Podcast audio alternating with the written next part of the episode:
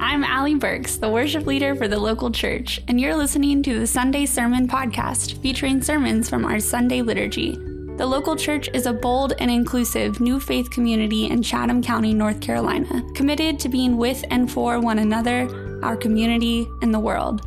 We gather for the work of worship every Sunday morning at 9:30 at House of Hops in Pittsboro, North Carolina. Wherever you are on your spiritual journey, you have a place at the local church, and we'd love to see you.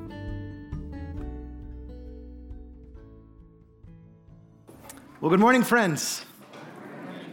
Welcome to the local church. Again, my name is Brent. I serve as the pastor here. And we're so glad that you're with us this morning to join in this work of worship, this Sunday liturgy, this work together through scripture, through song, through preaching, through Holy Communion that forms us and transforms us little by little, right under our noses, without us even being aware that it's happening sometimes. We want you to know that your presence here matters. You make a difference. You make this community more whole. Just by showing up, you're a part of what God is doing. And wherever you are on your spiritual journey, whether you are a seasoned veteran or just dipping your toes into the waters of faith, whether you come with a firm and steadfast, steadfast and long-lasting faith, or you come with doubts, conflicted, hoping that this might be true, you have a place here and you belong here. And we give God thanks for each and every one of you. Let us pray. Gracious and loving God, we give you thanks for this new morning. We pray, oh God, that as we journey together, that you would guide us, direct our path. Give us eyes and ears and hearts that are open to see and experience light in places of darkness. To discover, perhaps, oh God, that darkness is not dark to you. To remember that again. Bless us in this time. Bless me in this preaching. We pray these things in the name of the Father, Son, and Holy Spirit. Amen. All right, show of hands. How many of you still have your Christmas decorations up? That's a good number. That's a good number. Can we do it one more time? I didn't get over here. Still Christmas decorations still up? Yeah, good. Good. That's great, and you win. You win.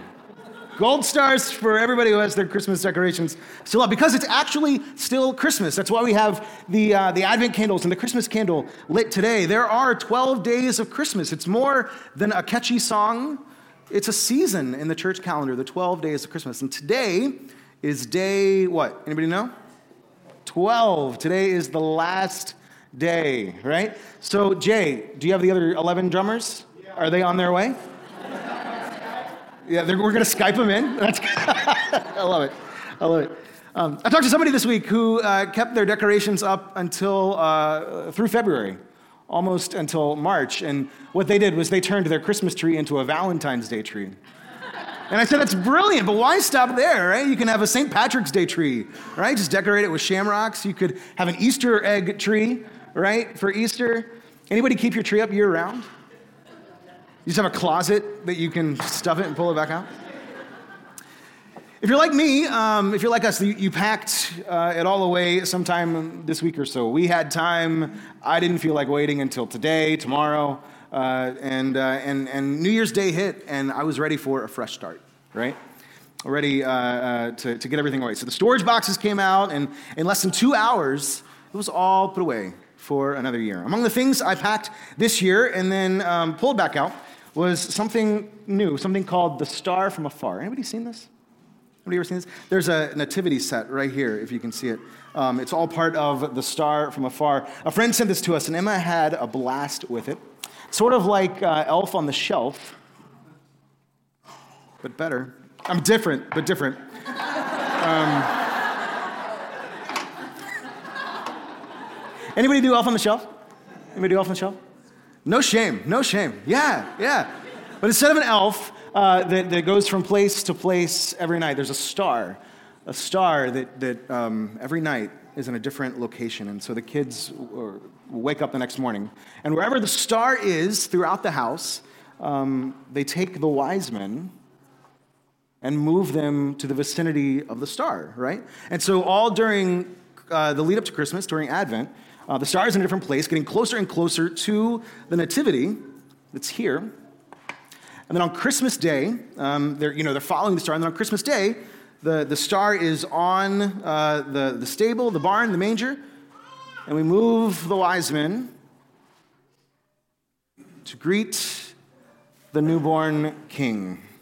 That's Star from Afar. Uh, as of this morning, it was 50% off on Amazon. Makes a great gift. So add it to your cart after the service. Um, but I checked this morning. It's great, Star from Afar, but it's not quite accurate. Not quite accurate. And that's because we actually celebrate the arrival of the wise men, the three kings, uh, not on Christmas Day, but tomorrow. Anybody know what tomorrow is? Epiphany. That's right. January 6th each year is Epiphany. By the way, have you seen this cartoon? After the three wise men left, the three wiser women arrived with fresh diapers and casseroles for the week and lots of formula. Isn't that great? My sister is having a baby this week, and uh, I'm thinking about showing up with some frankincense. She's gonna, she's gonna love it. If anybody knows where I can find some, I'll check Amazon. Um, but this is what we celebrate on Epiphany, January 6th each year. Epiphany is not just another term for a light bulb moment or a novel idea, uh, but the word epiphany comes from the Greek that means um, manifest or revelation or new understanding comes from the Greek word that means manifest, a revelation, and new understanding. And that's because, as we heard in the story today that, that Zach read, in their arrival and in their worship, these wise men, these Zoroastrian scientists, these astrologers from the East, likely uh, Persia or Arabia, these Gentiles who deal with magic and sorcery, who are by no means insiders, these are among the first to come and see the revelation of God in human form. God made manifest in an infant. They're the first to kneel before this unlikeliest of kings, and as the scripture says, pay him homage with gifts of gold, frankincense, and myrrh. And this says something, again, about who this good news is for. It's a sign of the universality of God's love, the breadth of it. The, the good news really is for all people that uh, this is what the story says that in and through Jesus, the kingdom of God is expanded and expansive. Through this child, love with skin on, God is giving the cosmos one great big bear hug. These magi, these wise men, these kings, these astrologers are more than a fancy decoration for your nativity, more than uh, a way to keep your preschooler busy in the weeks leading up before Christmas. The presence here in Matthew's gospel is a sign to us that there's no longer anything, uh, any such thing as insider or outsider in God's kingdom. In Jesus' reign, our walls crumble, our barriers are broken down, our assumptions come undone, and maybe we're left surprised by who shows up in God's story and in ours. Maybe we're surprised that we've shown up in God's story. And yet, here you are. And here they are, wise men, having followed a light in the night sky, traversing untold terrain, making a pit stop in Jerusalem to get Herod all riled up. King Herod, who's probably like, Oh, you guys, gold, frankincense, myrrh, you shouldn't have. And they're like, We didn't awkward. But it's this light, it's this light that guides them. Our story of the Magi today from Matthew's retelling of the Jesus story is coupled with what's called the prologue in John's Gospel, John chapter 1. Like any good prologue, this is meant to give uh, uh, those who approach the story a heads up about what's to come. John doesn't begin the story with a play by play of Jesus' birth. Instead, he begins the story in more abstract, in more metaphorical terms, setting the stage for the rest of the narrative. According to John, Jesus is the Word of God made flesh.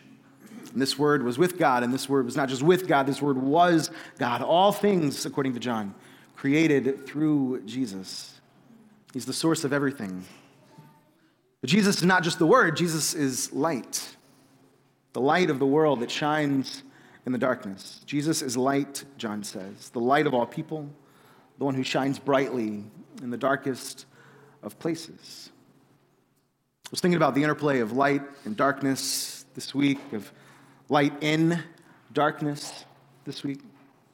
Epiphany and light go hand in hand, after all. Because to reveal something, remember, epiphany means revelation, manifestation. To reveal something, it's got to be brought into the light, right?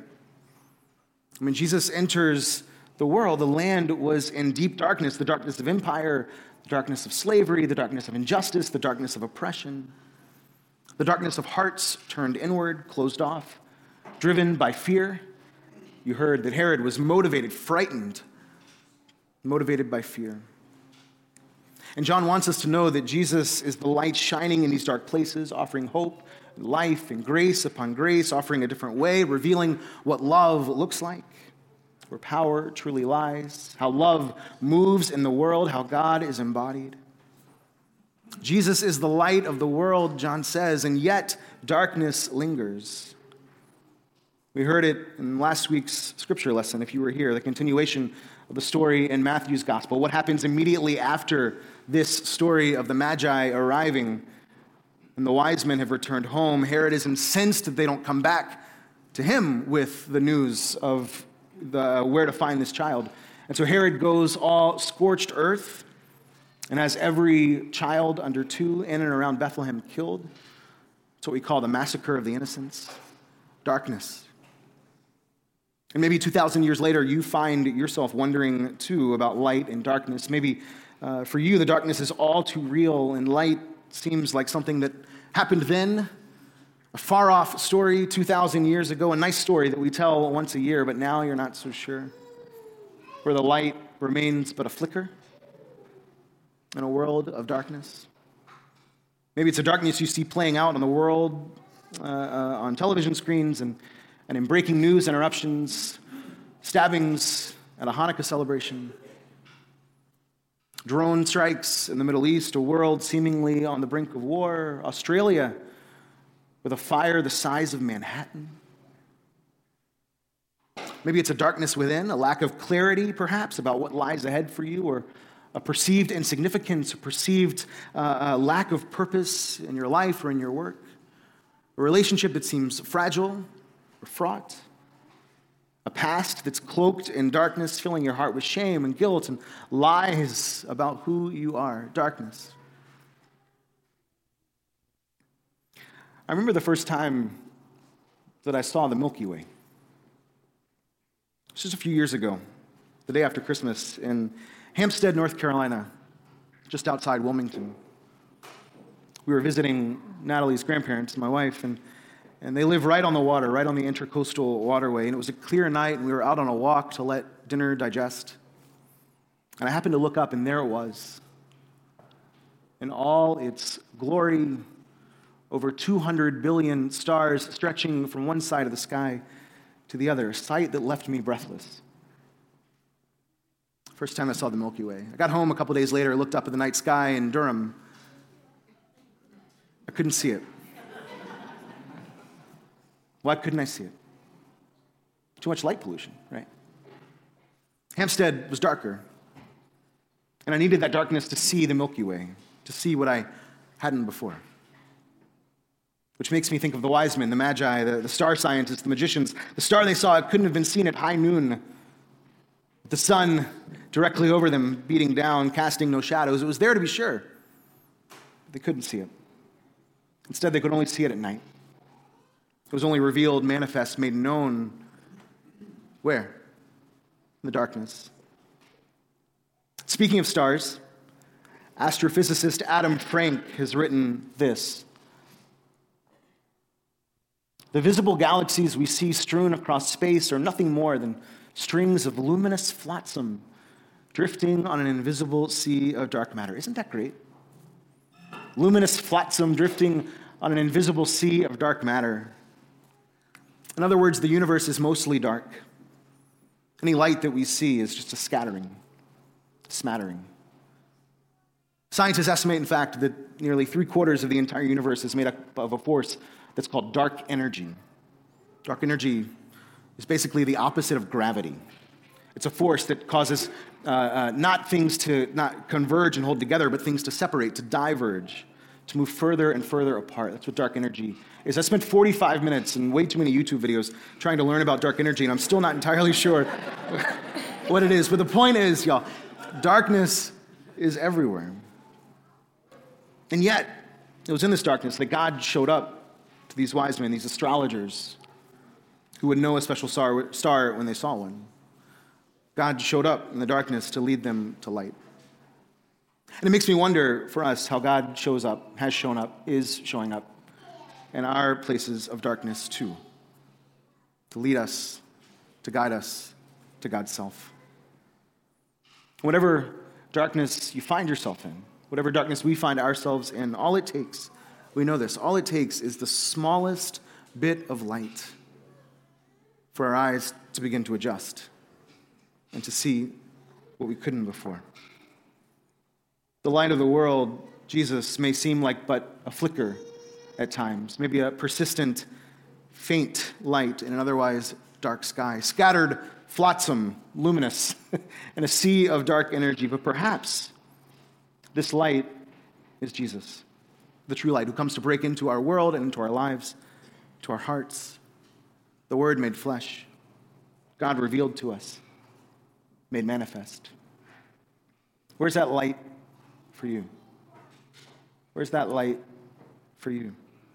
A perfectly timed embrace, a text out of the blue, a touch or a prayer to remind you that you're not alone, a group of people who go to a Shabbat service to stand in solidarity with sisters and brothers uh, who are Jewish, a word of affirmation reminding you who and whose you are, a belly laugh with a friend when your kid says something absurd and you can't help but smile, a, a spirit filled Insta- Instagram post, or, or a Bible verse that's perfectly timed and just what you needed, a group of friends who feel like family, who feel like home, a small win that gives you a little bit of hope for the future.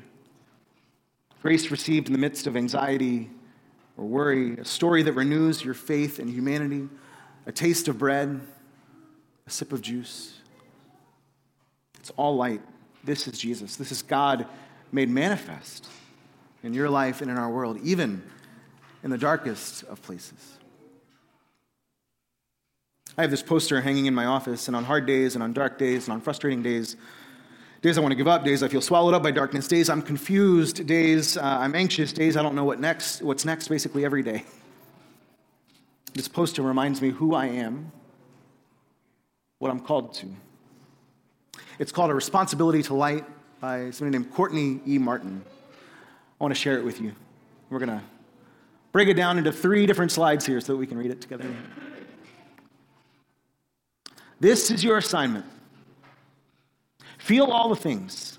Feel the hard things, the inexplicable things, the things that make you disavow humanity's capacity for redemption. Feel all the maddening paradoxes. Feel overwhelmed, crazy, feel uncertain, feel angry, feel afraid, feel powerless, feel frozen, and then focus. Focus. Pick up your pen, pick up your paintbrush, pick up your chin.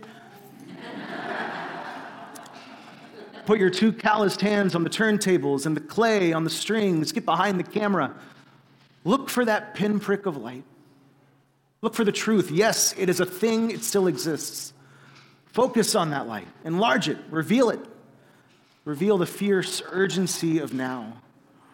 Reveal how shattered we are, how capable of being repaired.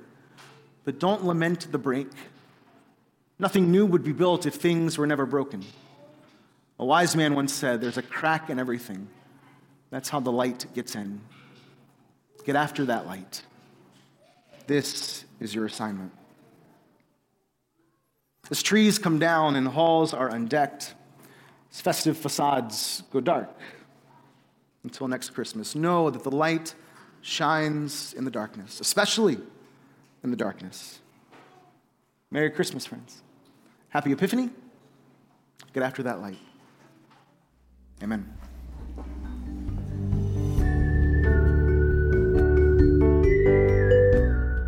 Hey, it's Allie again. If you love what you hear, share this episode or send it to somebody who could use some good news this week. We'd also love for you to leave us a rating and reviews on Apple Podcast or wherever you listen. For more information about the local church, visit thelocalchurchpbo.org. You can also find us on Facebook, Instagram, and Twitter at localchurchpbo. Until next time, love where you are.